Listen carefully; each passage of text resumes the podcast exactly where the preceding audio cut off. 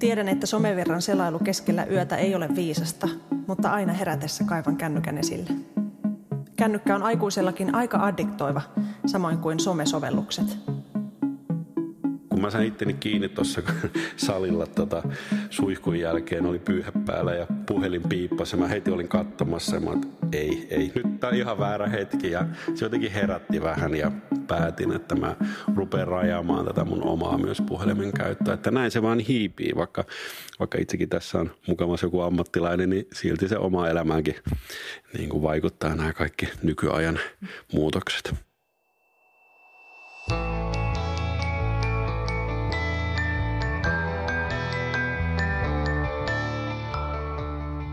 Minä olen Satu Kivelä. Kuuntelet sarjaa Havaintoja ihmisestä, joka selvittää ihmisyyden mysteerejä. Sarjassa pureudutaan ihmisen käytökseen vaikuttaviin ilmiöihin sekä kokemusten että tutkimustiedon avulla. Kaikki jaksoissa kuultavat kokemukset on aitoja. Suomalaiset on lähettäneet niitä mailitse tai somen kautta.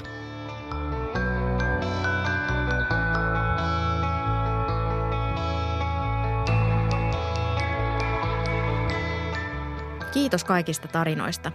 Olen lukenut jokaisen ja ne ovat auttaneet minua tämän jakson tekemisessä.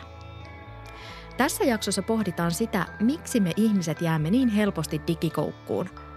Mikä on taustalla oleva mekanismi? Ja millä keinoilla digikoukusta voi päästä pois, jos siis ylipäänsä haluaa siitä eroon?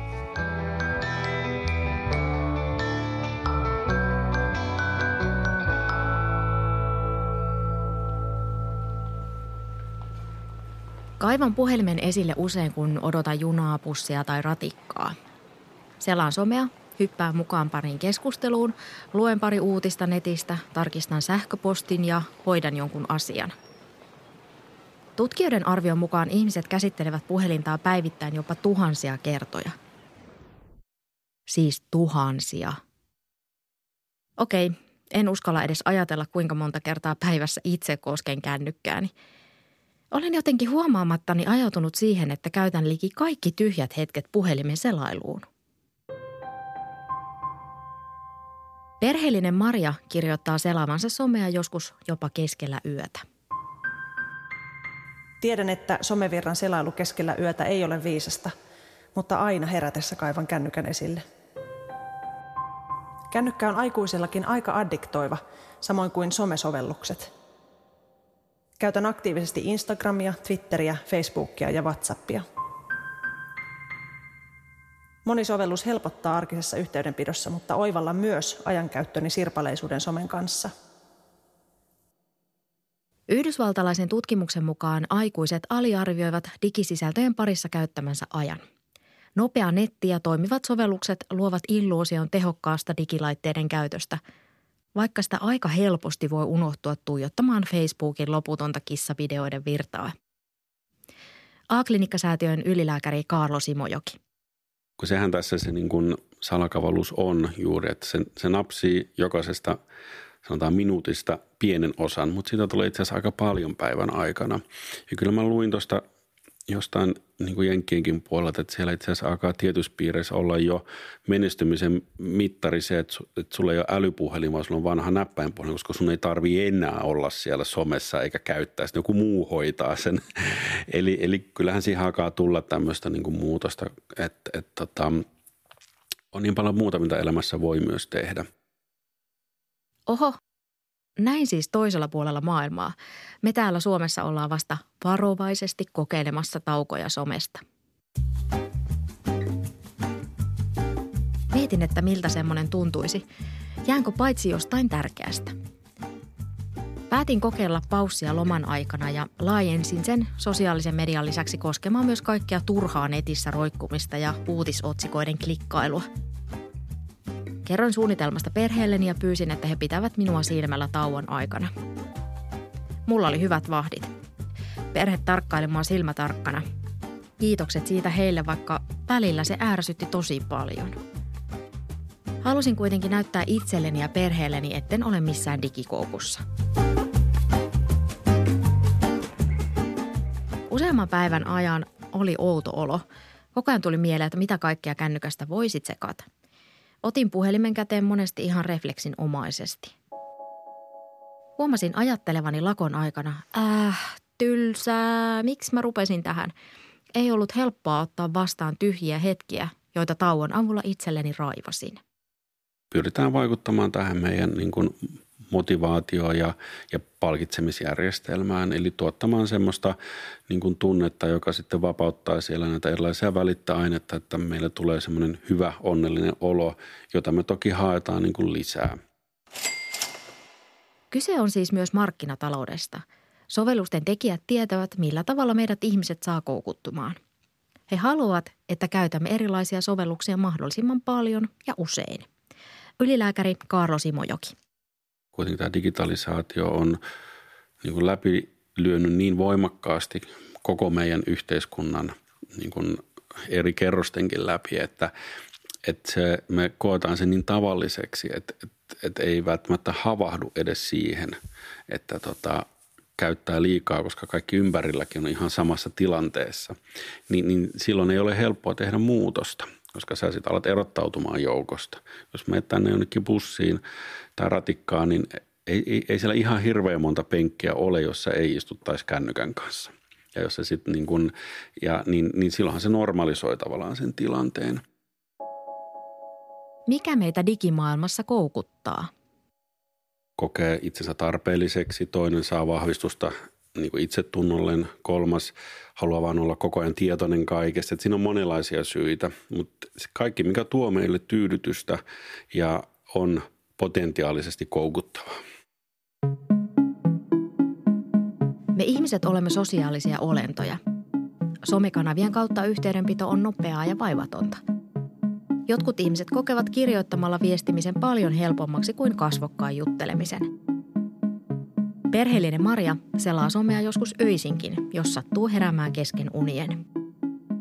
Ymmärrän oman keskittymiskykyni heikkenemisen liittyvän someen ja naurettavaan hetkessä elämiseen – mutta en ole valmis tekemään isoja muutoksia käyttäytymisessä, sillä nautin myös selailusta. Se on hassulla tavalla aivotonta rentoutumista. Ystäväpiirissäni on ihmisiä, jotka eivät ole somessa, ja he ovat joltain osin ulkopuolisia yhteisöjen tapahtumista. Kaikki tosielämä alkaa olla myös sosiaalisessa mediassa. tässä on myös ryhmäpainetta, että kun kaikki kerran siellä on, tai semmoinen kuva ainakin annetaan. Eihän kaikki tuollakaan ole missään Facebookissa tai Twitterissä tai Instassa tai Snapchatissa. Sehän on niin kuin tosi, niin kuin se mielikuva vaan on vahva. Ja kyllähän tässä medialla on sitten oma roolinsa myös, että jos koko ajan toitotetaan siitä, että nyt Insta sitä ja Facebook, tota, niin kyllähän ihmiset alkaa sitä integroimaan siihen ajatteluunsa, että okei, mä en halua olla ulkopuolinen, mä haluan olla mukana, niin silloin se alkaa hiipimään siihen elämään. Työssään ja vapaa-ajallaan nettiä käyttävä Tuikku kokee, että netti ja some vievät liikaa aikaa. Tuikku myös miettii, millaisia vaikutuksia infovyöryllä voi olla. Kyllä se vie liikaa aikaa, vaikka se on hauskaa, mielenkiintoista ja addiktoivaa. Positiivista on, että yhteydenpito on helpottunut ja tuttava piiri on laajentunut, mutta ihmisellä ei ole aikaa kuin se 24 tuntia vuorokaudessa. Se on haastavaa. Kirjoja tulee luettua vähemmän kuin ennen nettiä ja erityisesti ennen somea. Lehtiä tulee tilattua vähemmän – Veikkaan, että joku iltalenkkikin jää välistä, kun mollottaa sohvalla kännykkää näpräten. Moneen asiaan saa vastauksen helpommin kuin ennen. Netti ja sosiaalinen media auttavat. Tiedonkulku on nopeutunut, mutta myös infoähky lisääntynyt. Veikkaan, että infovyöry aiheuttaa myös levottomuutta, keskittymiskyvyn heikentymistä ja väsymystä. Et varmasti tuikkule ainoa, joka näitä asioita pohtii – jos huomaa, että älypuhelin haukkaa liikaa aikaa muulta tekemiseltä, silloin voi helpommin syntyä myös haittavaikutuksia.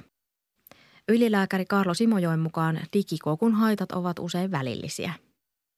Harvemmin kuitenkaan ollaan kuoltu johonkin kännykkä yliannostukseen, kun et vaikka toki on niitä, jotka sitten esimerkiksi pelaa niin paljon, että syöminenkin jää ja siihen sitten saatetaan jopa, jopa sitten uuvahtaa. Mutta kyllä se, ne suurimmat haitat tulee epäsuorasti. Sitä kautta, miten me nähdään itsemme, miten me ollaan muiden kanssa. Se vaikuttaa keskittymiskykyyn, se tiedetään jo, että, että kun sä koko ajan tavallaan on-off meet, niin, niin ei tuu enää sitä pitkäaikaista työskentelykokemusta ja, ja meidän aivot ei kuitenkaan ole rakennettu siihen, että, että, että vaikka meitä odotetaan ja rekrymutuksissa aina halutaan sitä multitaskaajaa, niin ei me loppupeleissä olla vielä oikein siinä.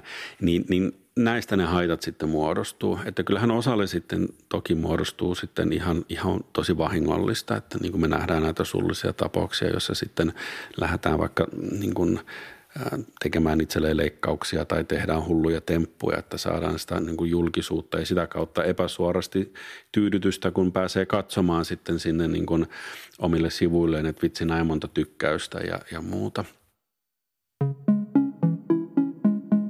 Digitaalisessa maailmassa asiat tapahtuvat usein nopeasti, klikkaus sinne ja klikkaus tänne.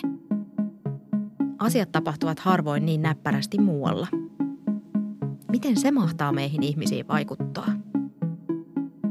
Tulee kärsimättömyyttä esimerkiksi, että ei saattaa hävitä semmoinen niin kuin huoli on esitetty, että, että se muuttuu, koko toimintamalli muuttuu sitten semmoiseksi niin kuin nopean palkitsemisen niin kuin hakemiseksi, että saadaan nopea palkinto, eikä niin, että että pitkällä työskentelyllä saavutetaan joku asetettu tavoite. Eli se koko toiminta muuttuu semmoiseksi niin paljon lyhytjänteisemmäksi. Ja se vaan tuo sitten haasteita siinä, että, että, että, että jos lähtee vaikka ihan semmoista niin kuin kohtuullisen tärkeästä asiasta monelle, mutta vaikka parisuhteen rakentaminen ei sen päivässä onnistu. Se saattaa mennä aika paljon pidempään tai, tai kunnon kohentaminen tai, tai jonkun gradun tekeminen, että niin se menee oma aikansa.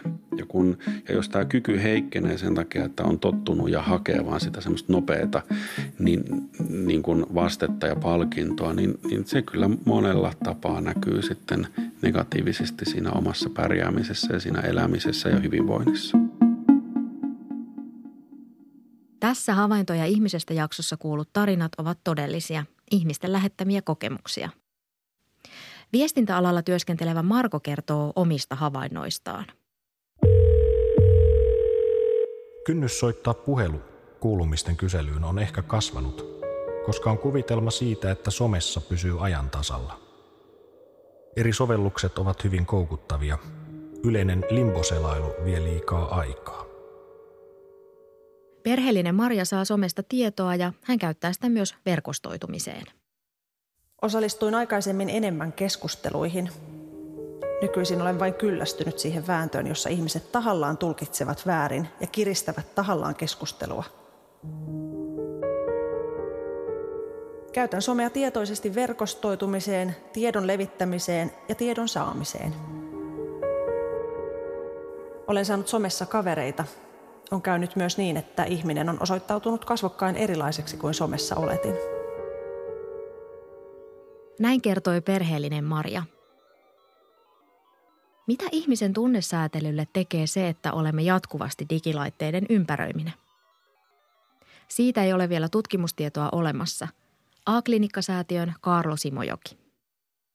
Mitä se tarkoittaa esimerkiksi niin kuin ihmisellä aikuisena, jos hän on saanut yksivuotiaasta lähtien aina kun vähän huutaa tai, tai on muuten vähän hankala ja vanhemmat haluaa tehdä töitä tai muuta, niin saa sen täbin käteen.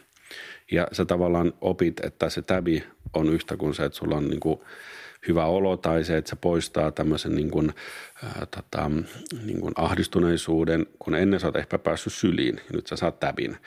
Niin me ei tiedetä, että mitä tämä tekee oikeasti. Että, tuleeko, että vaikuttaako tämä kuinka vahvasti meidän kykyyn niin kuin sosiaalisen kanssakäymiseen, josta alkaa olla jo raportteja, että, että nuorilla on ehkäpä enemmän haasteita semmoiseen niin kuin kasvokkaiseen kanssakäymiseen, kun ei olla oikein totuttu siihen enää, kun kaikki on tapahtunut niin kuin netin välityksellä tai, tai kuvan välityksellä. Tutkimusten mukaan kirjojen lukeminen vahvistaa ihmisen empatiakykyä. Limposelailu netissä ei vaikuta meihin samalla tavalla – jos kirjojen lukeminen vähenee ja tilalle tulee lisää netissä selailua, miten se voi muuttaa meitä ihmisinä ja lajina?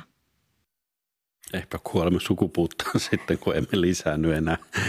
Tuota, joo, se on, joo, mä noita samoja raportteja lukenut, että, että, että tässä on selkeä ero. Ja kyllähän se, se muuttaa silloin kyllä yhteiskuntaa pahimmillaan hyvin itsekkääksi, itsekeskeiseksi ja, ja, ja se, ei, se ei ole hyväksi ihmislajin eikä yksilön näkökulmasta, koska me ollaan kuitenkin erilaisia ja, ja sitä erilaisuutta täytyy sietää ja meidän täytyy myös tehdä yhdessä töitä tai, tai tavallaan toimia yhdessä, että, että harva tässä yhteiskunnassa pärjää täysin yksin ilman kenenkään apua ikinä. Ja jos semmoista sitten empatiakykyä ei ole, niin, niin kyllähän se jollekin sitten ihmisryhmille varsinkin saattaa olla erittäin kova yhteiskunta ja, ja sitä toki toivoisi, että siihen ei mentäisi. Meidän kivikautiset aivomme ovat joutuneet ihan uudenlaisen haasteen eteen digitalisaation myötä niin vapaa-ajalla kuin työelämässäkin.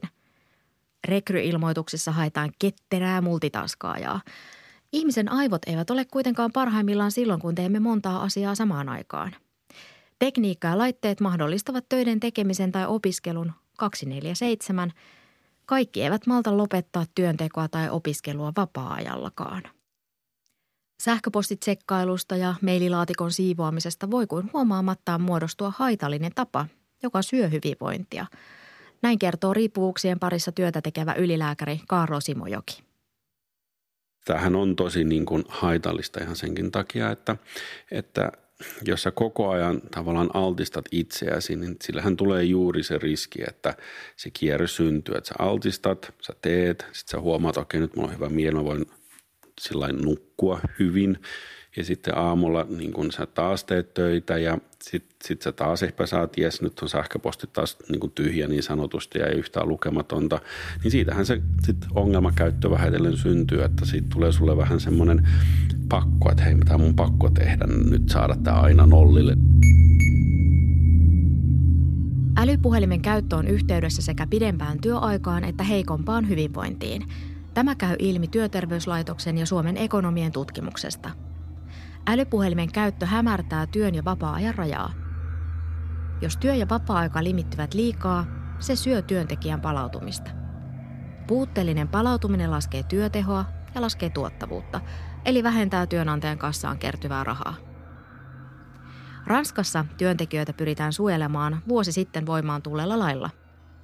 Työntekijällä on mahdollisuus sulkea kännykkänsä eikä työsähköposteihin tarvitse reagoida, kun työaika loppuu. Ranskassahan tätä vahvasti nyt niin kuin on ajettu, että esimerkiksi työnantajat voi ja, ja, ja pitäisikin niin kuin estää esimerkiksi työsähköpostin kulku yöaikana, että se ei tietyn kelloajan jälkeen illalla enää tule perille ja vasta aamulla sitten lykkästään sinne sähköpostilaatikkoon juuri sen, että halutaan suojata perheaikaa, mutta myös sitä ihmisen palautumista. Suomessa suurin osa asiantuntijatyötä tekevistä ajattelee, että työ vaatii jatkuvaa tavoitettavissa oloa. Tämä käy ilmi Työterveyslaitoksen tutkimuksesta. Älypuhelin on koukuttava ja näppärä. Se saattaa luoda meille ihmisille ajatuksen siitä, että jatkuvasti täytyy olla tavoitettavissa, vaikka ei tarvitsisikaan. Siitä voi tulla sellainen pseudotehokkuus tietyllä lailla, että kyllähän sen itsekin niin kuin huomaa, että jos tekee paljon niin kuin myös vapaa-aikana tai joutuu tekemään töitä, eihän se laatu välttämättä ole samanlaista, eikä sitä pidemmän päälle jaksa.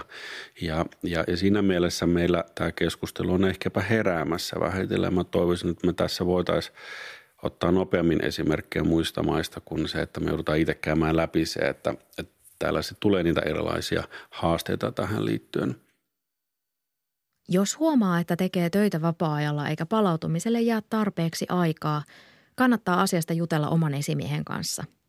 Mitkä ovat oletukset ja vaatimukset tavoittavuuden suhteen ja miettiä yhdessä kestäviä pelisääntöjä. Kun sähköposti tai digitulva ei tule vähenemään lähivuosina, kyllähän siinä se iso riski sitten on, että ihmiset palaa loppuun tämän asian myötä.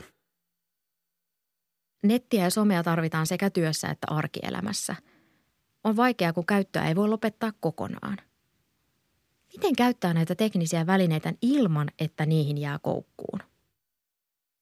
Johtajana työskentelevä Petri kertoo, millaisia ratkaisuja he ovat tehneet älykännyköiden suhteen hänen yrityksessään. Kaikella on aikansa ja paikkansa, mutta ei samanaikaisesti. Me teimme tästä jopa palkitun hyvinvointiteon. Kännykättömyys on yleistynyt ja porukka tykkää. Kaikkien tapojen muuttaminen on hankalaa, mutta tässä auttaa porukan tuki ja myös sosiaalinen paine sekä välittömästi havaittavat hyödyt. Haittoja digitaalisten välineiden käytön vähentämisestä ei ole havaittu juurikaan. Paitsi että osa meistä saa heikommin kiinni puhelimella juuri silloin, kun se soi. Jos pohtii, että käyttääkö liikaa aikaa netin, somen tai älypuhelimen parissa, niin ihan ensimmäisenä kannattaa pitää omasta käytöstä kirjanpitoa. Pitää siis uskaltaa kohdata totuus omasta netin ja somen ja älypuhelimen käytöstä. Maailmaltahan löytyy tämmöisiä jopa niin kuin, niin kuin Facebook-käyttökirja tyyli niin kuin Jeppe Juomapäiväkirja tyyppisesti, mutta niin kuin tämän tyyppiselle, että sä voit niin kuin kirjata, koska kyllähän se, että sä voit tehdä muutoksia, sä tietää, että mihin sun pitää tehdä muutoksia, mikä se sun tilanne on ja, ja siinä pitää tosiaankin katsoa sitä, että missä tilanteessa käyttää, kuinka paljon käyttää ja sen jälkeen voi ruveta niin kuin pohtimaan, okei, okay, Selvä, mä käytän ku, kuusi tuntia päivässä koko ajan vessaa myöten. Joo, selvä, mä nyt, niin kun, nyt mä rupean rajaamaan. Että tämä on juuri sitä, millä sitä sitten lähdetään rajaamaan. Kaikki tämän menellään olevan havaintoja ihmisestä jakson tarinat on aitoja. Ihmiset on lähettäneet kokemuksiaan mailitse ja somen kautta.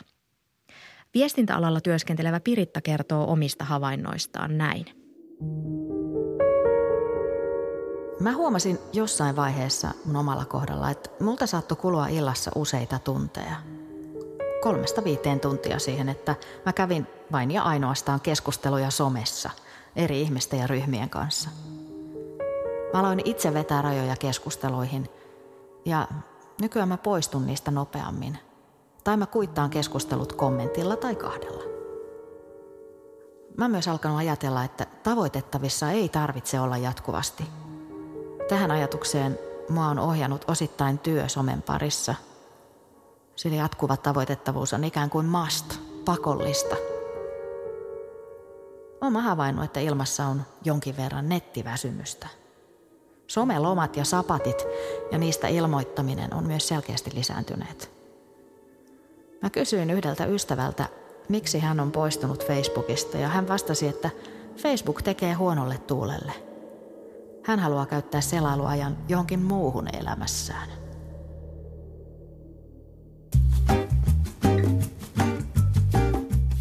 Kun älykännykälakko oli kestänyt viikon ajan, tuli seesteinen fiilis, eikä mielessä ollut koko ajan puhelimen sisältö. En jäänyt kaipaamaan sitä, kun odottaessani sellaisin virtaa tai uutisotsikoita. En ollut huomannut aikaisemmin, että suurin osa omasta yhteydenpidosta ystäviin ja sukulaisia tuttaviin – tai ihan tuntemattomiinkin tapahtuu somessa. Mitä kavereille kuuluu? Onko Twitterissä käyty kiinnostavia keskusteluita? Olin ollut pimennossa vain viikon ajan, mutta se tuntui paljon pidemmälle ajalle. Oli ikävä ihmisiä. Soitin äidille ja ystävälleni pitkät puhelut. Oli mahtavaa jutella rauhassa ja keskittyneesti.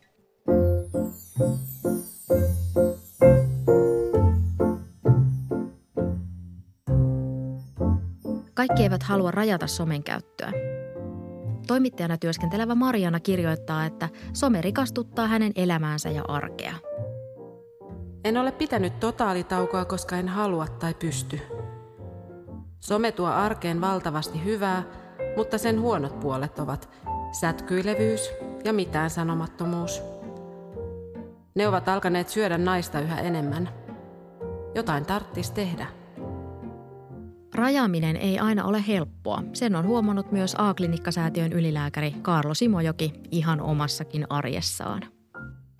Kun mä sain itteni kiinni tuossa salilla tota, suihkun jälkeen, oli pyyhä päällä ja puhelin piippasi. Mä heti olin katsomassa ja mä että ei, ei, nyt tää on ihan väärä hetki. Ja se jotenkin herätti vähän ja päätin, että mä rupean rajaamaan tätä mun omaa myös puhelimen käyttöä. Että näin se vaan hiipii, vaikka, vaikka itsekin tässä on mukavassa joku ammattilainen, niin silti se oma elämäänkin niin kuin vaikuttaa nämä kaikki nykyajan muutokset. Mitä jos ei halua muuttaa mitään, tai itse ei halua, mutta lähipiiri haluaa, että muuttaa omaa käyttäytymistään? Mistä silloin saada motivaatiota? Motivaatio on muuttuva tila ja se on semmoinen, jota voi muokata ja jota pitääkin muokata ja vahvistaa. Eli kyllähän siihen täytyy sitä aina rakentaa joku motivoiva tekijä sillä lailla, että mitä mä tästä saan niin sanotusti. Koska onhan se selvä tuommoinen niin älypuhelin, jossa sulla on kaikkea niin kuin elokuvista alkaen sitten semmoiseen niin sosiaalisen kanssakäymiseen, niin, niin kyllähän se helposti täyttää ja ohittaa monen muun vähän tylsemmän asian. Että kyllähän sitä itsekin mieluummin katsoo Netflixiä, kun käy tiskaa, että näin, näin se vaan on. Mutta että, että siihen, se on tosi tärkeää, että, että ihmiset unohtaa usein tämän motivoivan tekijän, että mitä tämä tuo. Ja siinä voi niin kuin esimerkiksi yrittää sitä, että, että tekee siihen jotain muuta tilalle, että on vaikka huomannut, että käy vähemmän liikkumassa tai tai ei ole pitkä aikaa lukenut kirjaa, vaikka ennen tykännyt siitä, niin päättääkin sitten, että okei mä vaihan nämä, että mä vaikka niin en nyt kato puhelinta, tai muuta, vaan mä luen tai mä liikun, niin sitten sä alat saamaan siitä tavallaan motivoivaa tukea, että sä huomaat vaikka, että kunto paranee tai että sä nautitkin siitä kirjasta, niin silloin on paljon helpompaa ylläpitää sitä muutosta. Se on pelkästään sitä semmoista ei, ei, ei, ei, niin se on, niin kuin sanoin, se toimii jonkin aikaa, mutta ei kovin pitkään. Minua motivoi älykännykkälakossa tyhjät hetket. Olen kaivannut sitä aikaa, kun oli enemmän joutoaikaa – Siis sellaista aikaa ennen älypuhelimia ja supernopeaa nettiä. En halua olla digiorja, joka automaattiohjauksella tarttuu puhelimeen eikä kestä toimettomuutta tai, tai sellaista, että ei tapahdu mitään. Yhteydenpitoa ihmisiin en halua vähentää. On tosi kiva, että somen kautta kuulumisten kysely on helppoa ja myös keskusteluihin osallistuminen on hyvin helppoa. Vanhoista tavoista pois oppiminen vie aikaa eikä se ole aina mukavaa. Haluan kuitenkin tyhjät hetket takaisin ja oppia jälleen nauttimaan niistä.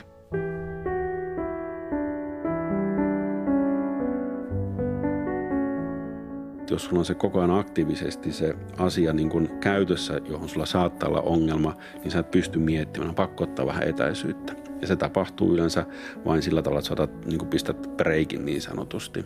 Niinhän me tehdään alkoholin käyttäjillä, jolla on ongelmat katkolle. Ja siellä sitten otetaan vähän etäisyyttä ja mietitään, että mikä suunta tässä nyt ehkä otetaan ja miten mennään. Ja tätä toivoisin, että ihminen, ehkä, ihmiset enemmän niin kuin malttaisi pysähtyä miettimään myös tämän digiajan ja, ja, ja niin kuin, digitalisaation näkökulmasta sitä, että missä mä oon, mihin mä meen, onko ongelmia mahdollisesti – eikä pidä ajatella vain itseään, vaan myös ympäristöä, niin kuin sun esimerkki oli siitä, että, että, että läheiset saattaa kärsiä, kun joku on koko ajan vaikka työkännykällä tai sähköpostilla, miettii sitä, käydä keskustelua ja sitten asettaa tietyt tavoitteet, niin sillä jo suurin osa, mä uskaltaisin väittää, ongelmista saattaisi vältettyä. Somelakko auttoi mua pysähtymisessä.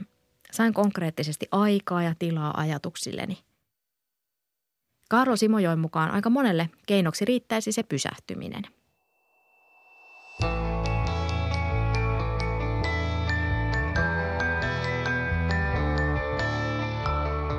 Tässä havaintoja ihmisestä jaksossa kuulut tarinat ovat todellisia, ihmisten lähettämiä kokemuksia. Perheellinen Maria selaa somea joskus yölläkin. Hän kertoo, että he osaavat olla ystävien ja perheen kanssa ilman kännyköitä, koska asiasta on sovittu. Mutta Lapseni joutuvat aika ajoin huomauttamaan poissaolevuudestani kännykän kanssa. Kolme teini-ikäistä lastani eivät ole yhtä koukuttuneita kuin minä, koska he harrastavat kilpaurheilua ja siellä some nähdään itsekuria osin rapauttavana elementtinä. Addikti olen ja myönnän sen. Älypuhelimeen mahtuu koko digitaalinen maailma ystävistä leffoihin, musiikkiin ja kameraan – voi tilata lippuja, maksaa laskuja, tarkistaa asioita, lukea uutisia, keskustella. Myös kuvien ottaminen on helpompaa kuin koskaan.